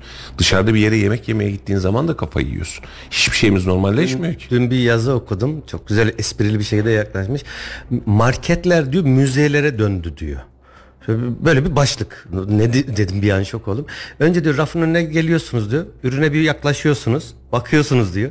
inceliyorsunuz fiyatı. Sonra da 2-3 adım geriye gidiyorsunuz diyor. Tekrar bir bütüne bakıyorsunuz diyor. Bu ne yahu diyorsunuz diyor. Marketler müzeye döndü. Hakikaten öyle. Marketten çıkıyorsun elinde iki poşet bir ödediğin faturaya bakıyorsun fişe bakıyorsun bin lira 1500 lira Anneciğim. sonra diyorsun ki ben ne aldım Şimdi senin şanssız olduğun e, şöyle bir taraf var. Elinde bir kredi kartın var, cebinde param var. Gidiyorsun, evin ihtiyacını alıyorsun. Sen şoku kasada yaşıyorsun. O kadar tutar mı ya diyorsun. Ama vatandaş o kasaya gelmeden hesabını yapmak zorunda. Çünkü öyle bir limiti yok. Evet Anladın mı? Yani öyle bir gelir dengesi yok. Ya çok görün çok özür dilerim bak aklıma geldi defalarca hepimiz de şahit olmuşuzdur. Markette sıra beklerken önümüzdeki kişilerin işte fiyat şu kadar tuttu dedikten sonra o kasada aldığı paketleri bırakanlar şu kalsın bu kalsın diyenleri görünce öyle bir içim acıyor ki. Bak biz bunu görüyoruz işte biraz önce söylediğin olay atıyorum limiti bin lira misal aldığı ürünler hesaplamamış, tahmin etmiş ya da kaba taslak hesaplamış 1200 lira, 1300 lira tutmuş. Oradaki 200-300 liralık e, eşyayı bırakması, paketleri, ürünleri bırakması kadar acı bir şey yok. Halil'cim Marketlerde elinde hesap makinesi, kağıt kalemle dolaşan çok fazla işim, isim göreceğiz. Çok fazla insan göreceğiz. Çünkü başka bir yere doğru gidemiyoruz biz. Buyurun Ahmet Bey. Şimdi geçen hafta yine markette alışveriş yaparken rastladığım bir durumu kısaca bahsetmek istiyorum. Ee, bir hanımefendi işte çocuğuyla beraber yine alışveriş yapmış. 105-110 lira arası bir rakam söyledi. Yani 100 liranın az üstünde bir rakam söyledi. Kartını verdi. Ee, kasiyerde kart çekmiyordu. Yok onda da 64 lira vardı. Onu oradan çekin kalanını nakit vereceğim dedi. İnsanlar Eyvah. limitlerini kartlarını dibine kadar kullanıyorlar. Dibine kadar. Yani başka söyleyecek lafım yok yani. Düşün 65 lirasını 64 lirasını oradan çekin üstünü nakit vereceğim diyor. Ve 110 liralık bir alışveriş bu. Acı tablo. 110 liraya dürüm yiyemiyorsun artık neredeyse. Kadın evine aldı. Aldıklarına da baktım hani öyle e, ıvır zıvır da değil. Yani çocuğu için ya da ekmek falan temel gıda maddesi yani aldıkları öyle ekstra lüks makyaj malzemesi ya da ekstra alınacak bir şeyler değildi yani önümdeki Valla alışverişte zaten gördüğüm. 2 Nereye kiloluk matik deterjan alamaz, şampuan alamaz, bulaşık deterjan alamaz neredeyse o paraya. Evet. Hakikaten alamaz. En düşük şu an 70-80 liradan başlıyor litresi herhangi bir temizlik ürünün fiyatı. Maalesef. düşüyor. Yani geldiğimiz durum ama bunu bazıları görmüyor. Ya gö- e, bence herkes görüyor Ahmet Bey. Görüyor, de herkes görüyor. Bunu harcamayı yapamayan göremiyor. Görüyor da bizim kadar vicdan yapmıyor o zaman. Bak harcamayı yapamayan bu kısmı hala göremiyor. Yani şu an önümüzdeki ufuk ne biliyor musun? Yetmedi bu ay maaş diyor. Neyse diyor yılbaşında zam gelecek diyor bak. Şu an harcamayı yapan grubun kafası böyle çalışıyor. Yani biz bunu niye yaşadığı sorgulayan sayımızda o eğitim seviyesi sayımızla ala- alakalı bu, bu sorgulamada bir problemimiz var. Şu an adam diyor ki mesela 22 bin lira en düşük memur maaşıydı. Zam gelecek diyor. En az 30-35 bekliyoruz diyor. Ben rahat ederim diyor. Ama 30-35'i aldığında Ocak sonunda Şubat sonunda benzeri noktaya geleceğinin halen farkında Ev değil. kirasının 10 bin liradan 17 bin liraya çıkacağını düşünmüyor. Onun hala farkında değil. Ee, onun için de ya neyse böyle gidiyoruz filan diyor. Ee, Valla kimse yanlış anlamasın bu ekonomik sıkıntı var diye vatanı milleti satın sokaklara dökülün darbe yapın filan demiyoruz kimseye. Kimsenin aklına böyle bir şey gelmesin. Ama bununla alakalı tepki ve tepkiselliği ne yaptık kardeşim biz demeyi de e, bir zahmet o ücreti kazanan insanlardan bekliyorsun. Ve dediğin gibi o markette o hali görünce senin için acıyor. Ama o alışverişi yapan adam e, şunu söylüyor. Çok şükür mutluyuz diyor. Rabbim mutluluğunu üzerinizden almasın. Rabbim şükrünüzü de artırsın. Ama bak bir şeyler eksiliyor. Bunun bir sorgulamasını yapmak lazım. Ne yapıyoruz biz? Niye eksildi? Yani ben yine aynı çalıştım ya. Yani ben 5 yıl önce de aynı çalışıyordum. Sabah gidiyordum işe akşama kadar eşek gibi çalışıyordum tabiri caizse. Şimdi aynısını çalışıyorum. Geçen bizim Samet'le konuştuğumuz hadise. Yani diyor ki abi biraz bizde de var filan diyor böyle. Dedim ki ya Samet bak seni bildirim kaç yıldan beri çalışıyorsun. Var mı başka bir şeyin? Yok. Hani kumar mı oynadın? Yok. İşte alkol masaları mı kurdun? Karıyla kızla mı yedin? Vırt mı? Hiçbiri yok. Yani sabah gidiyoruz, akşam geliyoruz. Sabah gidiyoruz, akşam. Sonra diyoruz ki bizde de var. Ne var abi bizde? Bizde ne var? Hani vatandaş şöyle diyor işte lükse düştük filan. Ya kardeşim canım abicim elimizdeki telefonlardan bahsediyoruz. Şu an itibariyle önceden bir maaşta iki maaşta alabildiğin telefonu bir yıllık maaşta alamaz hale geldin. Doğru mu? Doğru. Şimdi diyorsun ki alma kardeşim çok haklısın. Tüm dünya elinde akıllı telefonla geçerken sen tuşlu telefonla devam et. Hadi geçsene. Hadi yapsana bunu. Yapabiliyor musun? Mesela hepimiz evimizde internetimiz işte ya da ofiste e, iş yerlerinde internet faturası ödüyoruz. Ya kardeşim önceden internet vardı mı var mı var mıydı deyip kessene interneti yapabiliyor musun? Yapamazsın. Yapamazsın Şu an yapamıyorsun. ayak uydurmak zorundasın yani öyle bir dünya yok. Şimdi telefonu alırken bile ya çok lüks olmasın kamera ya geçtim ben kamerasını. Ya alınca en azından 5 yıl yazılım güncellemesi gelsin diye yani en azından bir 5 yıl kullanayım diye telefonu öyle alıyorsun. Şu an itibariyle o meşhur markanın telefonunu atıyorum şu an 8-10 bin liraya da alabilirsin alt modellerini. İkinci elini. E peki kaç yıl devam edecek? Kaç yılda Ahmet Bey sendeki telefona güncelleme verecek? En fazla bir yıl hadi bilemedin ikinci yıl. Sonra güncelleme yok. Diyecek ki ben sana güncelleme vermiyorum. O zaman ne olacak? Abi benim şu çalışmıyor. Şunu yükleyemiyorum. WhatsApp'ta buradan çık. Uygulamalar çalışmıyor. Doğru mu? Sistem seni zaten buna mahkum etmiş. Ve biz burada şöyle düşünüyoruz. Hani seçim döneminde de çok o dedeler kıvamında yaşadık ya sokak röportajında. Çıkar cebindeki telefonu. Ya abim bak e, yani baktığın nokta o değil ya. Yani çıkar cebindeki telefon noktası değil bu iş. Yani o adamın o iletişime şu anki dünyanın üzerindeki o iletişime ihtiyacı var. Hepimizin var. Önceden bir arkadaşla randevulaşacağız. İşte medresenin önünde buluşalım. Doğru mu? Saat kulesinin önünde buluşalım. Kaçta? Saat 3'te. 3'te mevzu. 3'te orada olunur. Olunmaz son 5-20 dakika beklenir. Yarım saate geçer, herkes bırakılır. saatini de aslında uyardı da ya. Uyardı. Bir şekilde kendini ayarlardı. Abi bak At yok araba yok. Şimdi telefonun dahi doğru düzgün kullanılmadığı alanda sen iletişime ihtiyaç duymuyormuşsun gibi görünüyor. Ama iletişimi senin damarlarına verince 3 dakikadan oradayım diye telefon açıyorsun. Anlık şunu getir diye telefona iş hızlandı. Hayat çok hızlandı. Sen şu an itibariyle iş dünyasındaki herhangi birinin telefon kullanmadığını hesap edebilir misin? Mümkün değil. Mümkün mü böyle bir şey? Telefon yok. Gülerler adama. Fabrikadaki işçi evindeki oluşan durumla alakalı bile o telefona ihtiyacı var. Arkadaşıyla, annesiyle, babasıyla görüşmek için telefona ihtiyacı var. Önceden annesiyle, babasıyla kalabiliyordu.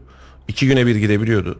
Akraba ziyaretleri yapıyorduk. Haftada bir, üç günde bir, beş günde bir. Ben çocukluğumu hatırlıyorum. Haftanın iki günü dışarıdaydık biz. Dayımlara gittik, amcamlara gittik. Onlar geldi, bunlar gitti. Doğru mu? Hepimiz yaşadık aynı hadiseyi. Şu an nereye gidiyorsunuz efendim? Ya insan En son evinize ne zaman misafir geldi Ahmet Bey? Bayramda. 4-5 gün önce yok. Ha 4-5 ha enişte gel geldi tamam. Gelmiyor ya bak bu bu veri kalmadı. ne yapıyorsun? Neredeyse bayramdan bayrama oldu ya. Şu an ne yapıyorsun? En fazla telefon açıyorsun. Cumasını mübarek ediyorsun. Şimdi bunu da elinden al. Dönemiyoruz ki abi biz eskiye. Şimdi bunun için de biz hani vatandaşın bahsetmiş olduğu yani biz de abarttık. Valla biz bir şey abartmadık. Bu sistemi önümüze koyan bir dünya gerçeği var. Biz dünyaya yetişmeye çalışıyoruz. Yoksa Ahmet Bey'in telefonundan benimki daha iyi. Ahmet Bey'in de telefonu var. Kullanıyorsun. Kaç yıl oldu Ahmet Bey? 5 yıl oldu mu? Evet 5 yıl Beş yıl oldu. oldu. Yaz döneminde su sıçradı. Yedek telefon almak zorunda kaldın. Doğru mu? Bak Evet. sen ki ki bu anlamda hani e, Ahmet Bey'in tüm hayatını biliyor artık yayını dinleyenler biliyorsun emekli ya vesairesi. Biraz pintidir yani var yemezdir o anlamda böyle sıkar. E, ama e, so- ya, doğruya doğru ama buna rağmen paraya kıyıp o ikinci telefonu almak zorunda kaldı. Ahmet Bey bile bunu yapıyorsa dışarıdaki adama efendim a- yok ya böyle bir dünya yok. Yapmak İşte şuna zorunda. karşıyım ben. Yapmak Garan, zorunda. garanticiliğimden yedekledi. Hayır ama şuna karşıyım ben. Örnek veriyorum yani herkes bütçesine göre harcama yaparsa sorun yok. Sen e, iş adamısındır git 100 bin liralık da telefonda kullan. Kullanman da gerekir. Bazı şeyler yekürkümdür. Ama sen asgari ücretle alıp ya da 15 bin lira 20 bin lira maaş alıp da 100 bin liralık telefon alıyorsan en pahalısını alıyorsan sende hata var. Bak, ayağını yorganına göre uzatacaksın. Gidip de sana 3 yıllık 5 yıllık telefon al demiyoruz. Ama 100 bin liralık da telefon alma da Veyahut da bu aşırı borçlanıp gelirinin üzerinde borçlanıp da ihtiyacın olmayan bir şey yapma. Tabii ki hepimiz en iyisini hak ediyoruz. Bak hak etmek başka bir şey. En güzelini hak ediyoruz. Ama öbür tarafta da bir yorgan var ya. İşte bak şu an o yorgan hiçbir Orada yeri örtmüyor. Orada şirazemizi biraz kendimiz kaçırıyoruz. Doğruya doğru. Ben- Ben sana basit bir şey söyleyeyim. Geçtiğimiz günlerde babamın telefonu arızalandı. Telefon almaya çalıştık. En son ikinci el aldık. Sıfıra gittiğimizde şu an itibariyle hani devlet de destek çıkarttı ya 10 bin liranın altı telefonlar diye. Şu an alabileceğim minimum telefon 10 bin lira. Evet. Doğru mu? Doğru. 10 bin liraya bir telefonu alayım kardeşim. Bu adamın işi çözülsün diye düşünüyorsun. Doğru. 10 bin liraya o telefonu aldığında ortalama ömrü bir maksimum iki yıl. Hadi 3 yıl diyelim. Az kullandı 3 yıl Gitmiyor. diyelim en fazla. Gitmiyor, o, kadar, gitmiyor. o kadar vurma ya. Ben Şöyle. 8500 liraya aldım. Sıfır telefon Android Şu an, şu an tabanlı. Ahmet Bey. Senin aldığın dönemde vardı. 6 bin İki ay, 7 iki bine ay, de üç ay vardı. oldu işte.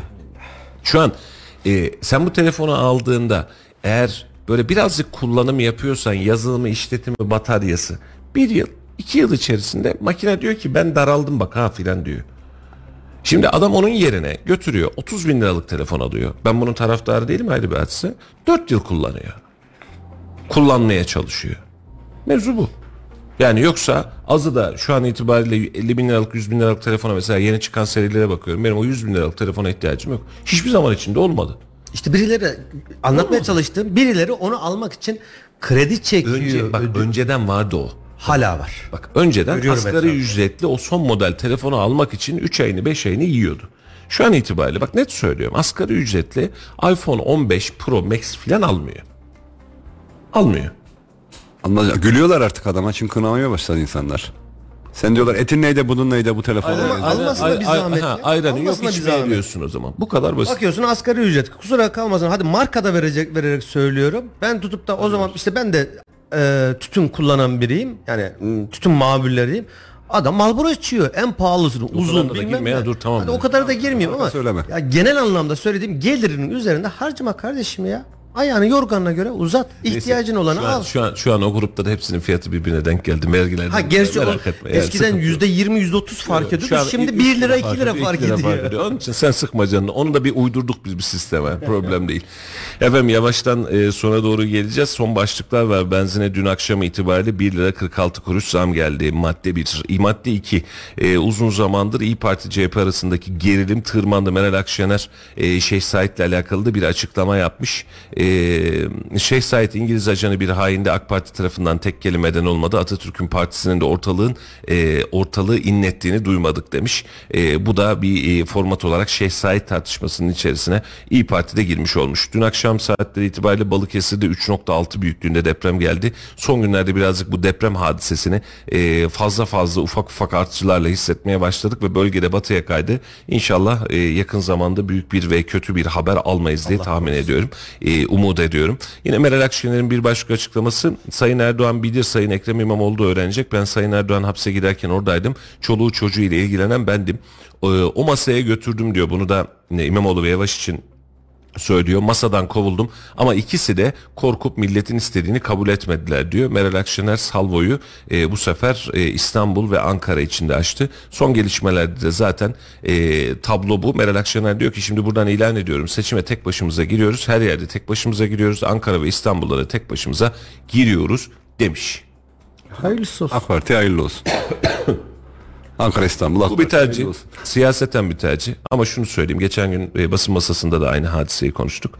İyi Parti'nin ya doğum ya ölüm seçimi bu. Yani alternatifsizliğin içerisinde bak parti çok bir yere götürdüğü için değil. Yani parti tabanı da bundan çok rahat değil. Ama alternatifsizliğin içerisinde ya en olur oyunu arttırır. En derken çok kazanır anlamında değil. Oyunu arttırır ve siyasi hayatına devam eder. Ama %10'un altında kalırsa da e, seçimden sonra bir İyi Parti'den bahsedeceğimizi zannetmiyorum. Ya da şu olabilir mi? Hadi komple teorisi mi diyelim buna? Elini güçlendirmek adına birkaç tane büyük şehir ya da il bazında belediye başkanlığını pazarlık gücü olarak göstermek için. Çünkü orada kilit bir cümle kurdu. Bu benim şahsi fikrim, şahsi düşüncem, şahsi stratejim anlamına gelen cümle kurdu. Yarın dört gün sonra aradan bir ay geçti. Ya ben böyle kendim düşündüm ama benim e, genel idare kurulum GİK'im farklı bir karar aldı. Ben de genel idare kuruluna ya da merkez yürütme kurulunun söylemlerine uydum deyip de tekrar bir ittifak yoluna girer mi? Birkaç tane ilin sözünü alarak. Ee, olur hani mu? Siyasette her şey olur. Sen e, baştan beri aslında aynısını konuşuyoruz. Sen bir önceki seçimde yaşanan oturma kalkma eyleminden sonra masayı terk edip yeniden dönme eyleminden sonra haklı olarak böyle bir şey bekliyorsun. Buna bir itirazım yok. Yani bu senin e, kafandaki bir tereddüt. E, ama ben açık söyleyeyim yani alınan havada şu an ortaya çıkan açıklamada kalan süreç içerisinde bir ittifak modelini imkansız hale soktu. Ve e, şu an İyi Parti'nin Meral Akşener'in parti içerisindeki istifalar ve yaşananlardan dolayı hem bir mağduriyet yaratma hem de son köprüden önce son çıkış e, duruşu bu. E, tersini söyleyeyim sana vazgeçtim ben ittifak yapıyorum en azından bir iki belediyem olsun diyebilecek bir İyi Parti ki şu an e, neydi Dem Partisi oldu HDP'nin yeni adı. Dem Partisi'nin de İstanbul Büyükşehir özelinde aday çıkartmayacağını açıklamasıyla beraber ittifakım demiyor. Aday çıkartmayacağım diyor. O zaman seni aynı masada aynı torbanın içerisinde yoğurur. İyi Parti'nin buna karşılık verebilecek bir durumu ve dünyası yok. Hani bu şu an yapılan açıklamalar samimiyet demeyeyim ama bir mecburi gerçeklik. Başka çaren yok işin Bekleyip içerisinde. göreceğiz. Bekleyip göreceğiz ama şekli ve süreci e, fazlasıyla değiştirecek. Efendim dün e, Kayseri gündemine döneceğim ama öncesinde bir e, ÖSSEK'in bir açıklaması var. TBMM Genel Kurulu'nda Çevre Şehircilik İklim Değişikliği Bakanlığı 2024 yılı bütçesi konuşulmuş. E, Mehmet Özsesek mecliste yaptığı konuşmada Türkiye'nin hiçbir yerinde hangi belediye izin verirse versin el koyar, el koyarak asla ve asla fay hatları üzerinde bir yapılaşmaya izin vermeyeceğiz ifadelerini kullanmış. İstanbul'da yol haritamız belli oldu diyen Özsesek'i mecliste geçen yasadan dolayı kentsel dönüşümde İstanbul'un önünün açılmış olacağını da söylemiş. Mesele depremde İstanbul'a doğru e, artık dönüyor. Muhtemelen yerel seçimlerde de İstanbul üzerinde en çok konuşulacak hadiselerden bir tanesi de e, şey olacak. 2002 seçimlerinden önce çok yakın bir tarih olan 1999. 3 yıl öncesinde biz Marmara depremini, Gölcük depremini yaşadık. Ardından Bolu'da, Düzce'de e, 7.2 idi yanlış aklımda kalmadıysa bir deprem daha yaşadık. Evet. E, Aynı yıl içerisinde 3 ay arayla. E, Peki 2002'de hükümete geldiniz. Aradan geçen 21 yıl, 22 yıla yakın bir zaman içerisinde fay hatları üzerine niye izin verdiniz? O zaman da 16-17 bin civarında vatandaşımızı kaybettik. Açıklanan resmi rakam. E, ya Allah affetsin. Şimdi bu daha sıcağı sıcağına bugün böyle diyoruz da iki sene sonra da aynı şekilde 99 depremini unuttuğumuz gibi tekrar unutacak mıyız acaba? Daha büyük yıkımlar mı bekliyoruz acaba? Yapım bitene kadar yıkımı unutmayız Halil. Yani e, Maraş, Adıyaman, Hatay'ın yapımı bitene kadar yıkımın maliyetini ve yıkımın sürecini oluşu İki sene, unutmayız. iki sene sonra tüm E, evler biter. sene- yok iki senede bitmiyor. İki senede bitecek bir yıkımdan bahsetmiyoruz. O bölge iki senede bitebilecek bir bölgede 3-4 sene bunun Üç dengesi diyelim. gider. Ama öyle ya da böyle şu. bitecek. Şimdi bunu kanuni yoldan şimdi ÖSSK'nin açıklaması depremin başlangıcından bu tarafa yerinde manidar problem yok. Ama bu açıklamaları kanuni temele oluşturmadığın sürece fay hatlarını fay zonlarını sil baştan yeniden araştırtıp yeniden çıkartmadığın sürece söylediğimiz şeyler havada kalıyor. Şimdi bakın aynı Mehmet Özseseki bizim şu an itibariyle bakanımız olan Mehmet Özseseki imar affıyla alakalı çıkışı yapan da kendisiydi doğru mu? Bunu söylediğimiz zaman birazcık garip kaçıyor kendisine ama ha o günde gündemde bu yoktu. O gün seçim öncesi vatandaşta bir barışma havası vardı, ortalığı rahatlatma havası vardı, vardı da vardı. Bizim mesela o imar affıyla alakalı da teklif edilemez, teklif dahi edilemez diye oraya bir madde koymamız gerekiyor gerekirse. Böyle bir af yok.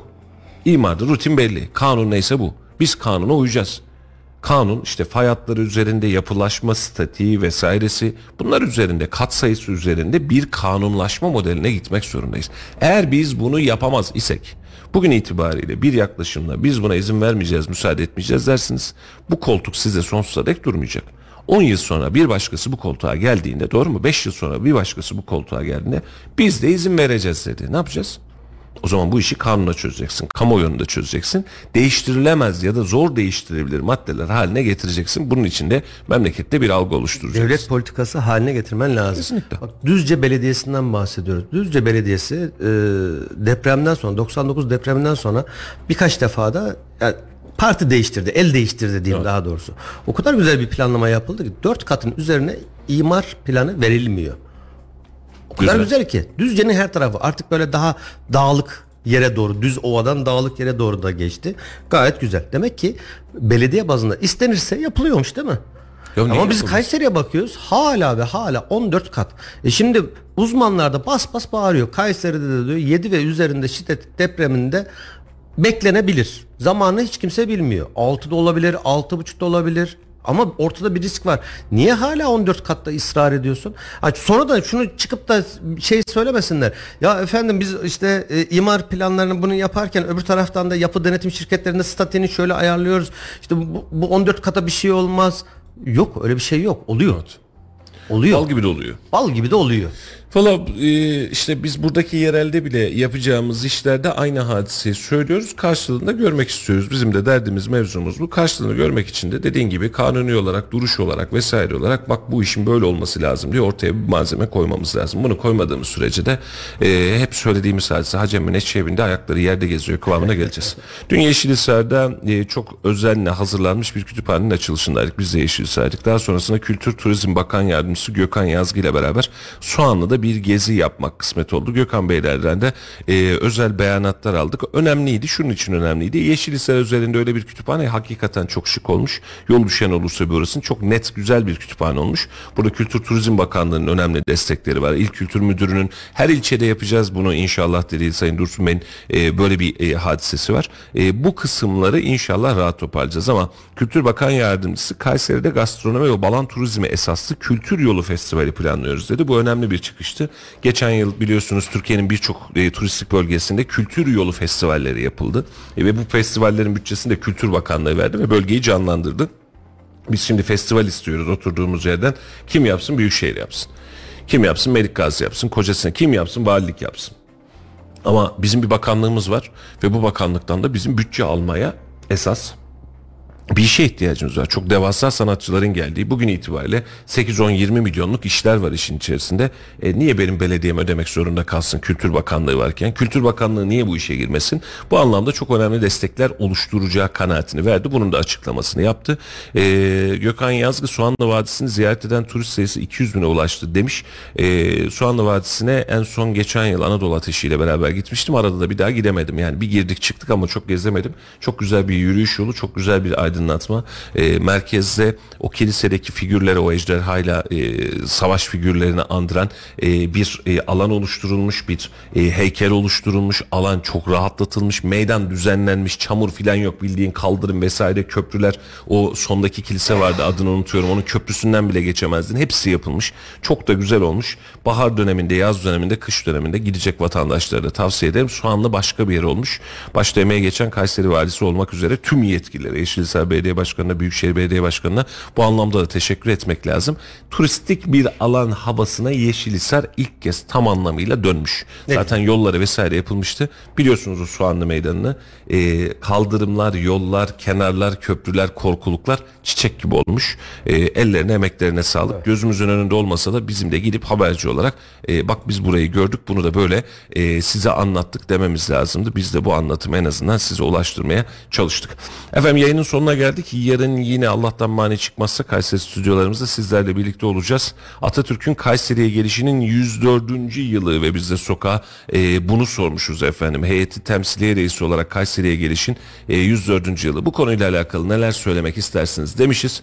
E, bakalım vatandaşlar Atatürk'ün Kayseri'ye gelişiyle alakalı Kayseriler neler söylemiş.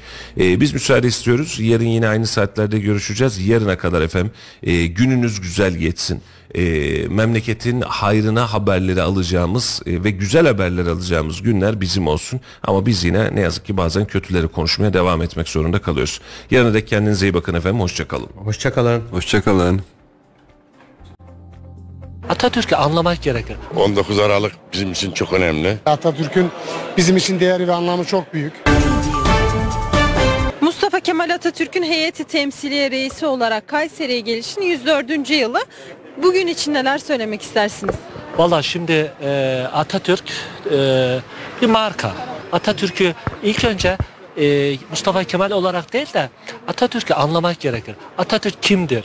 Atatürk e, o günün şartlarında iyi kıyafet giyen, modayı takip eden, ondan sonra devrimler yapabilen, medeni kanunu çıkartabilen, kadınlara seçme seçilme hakkını verebilen o günkü şartlarda.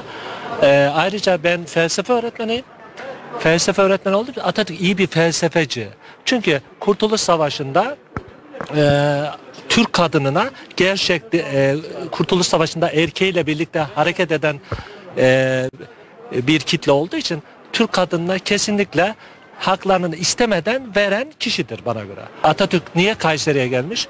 E, çünkü Anadolu'yu bilgilendirmek, e, Amasya'dan, Erzurum'dan, Sivas'tan ve Kayseri'den devam ederek Anadolu'daki bilgilendirmek amacıyla gelmiştir.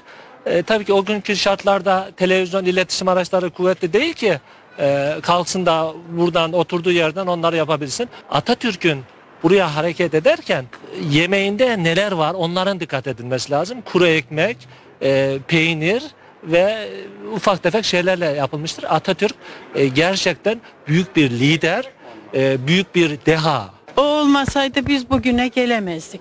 İyi ki gelmiş Kayseri'ye de. Epey eserler bıraktı. Atatürk'ü Cumhuriyetimiz ilan ettiği için kutluyorum. Ankara değil de Kayseri seçecekti. Keşke Kayseri seçseydi. Başkentimiz Kayseri olsaydı daha mutlu olurduk. 19 Aralık bizim için çok önemli. Rahmetle analım o bizim büyük kurtarıcımızı. Biz çok seviyoruz. Atatürk'ümüzü çok seviyoruz. Söyleyecek bir şey de bulamıyorum. O zamanın şartlarını bilmediğimiz için belki e, yol yorgunluğunu almak içindir. Veyahut da başka bir düşüncesi vardır. Onları bilemiyoruz yani. Şimdi biliyoruz dersek yalan olur, yanlış olur.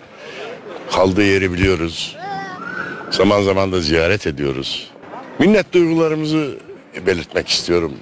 Bize bu güzel ülkeyi armağan ettiği için. Keşke başkent olsaydı. O düşünceler hayata geçmiş olsaydı bu, bu güzel şehir daha da güzel olurdu. Yani Kayseri'de gelip burada da olması güzel.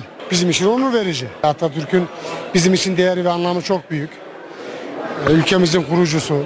Yani Kayseri'nin önem vermesi normal çünkü Kayseri halkı zeki bir insan. Çalışkan, ticaret eğilimli. Kayseri'ye gelmesi büyük bir mutluluktur. Şeref vermiştir. Hoş geldi, sefalar geldi o dönem için diyorum ben şimdiden. Kayseriler bunun kıymetini bilmesi lazım. Şimdi gelmiş olsaydık pervane olurdu bütün millet. Hallar, kuzular, koyunlar keserlerdi. Elden geleni yaparlardı. Kayserili bunu yapar, Sivaslar bunu yapar, İç Anadolu bunu hepsini yapar.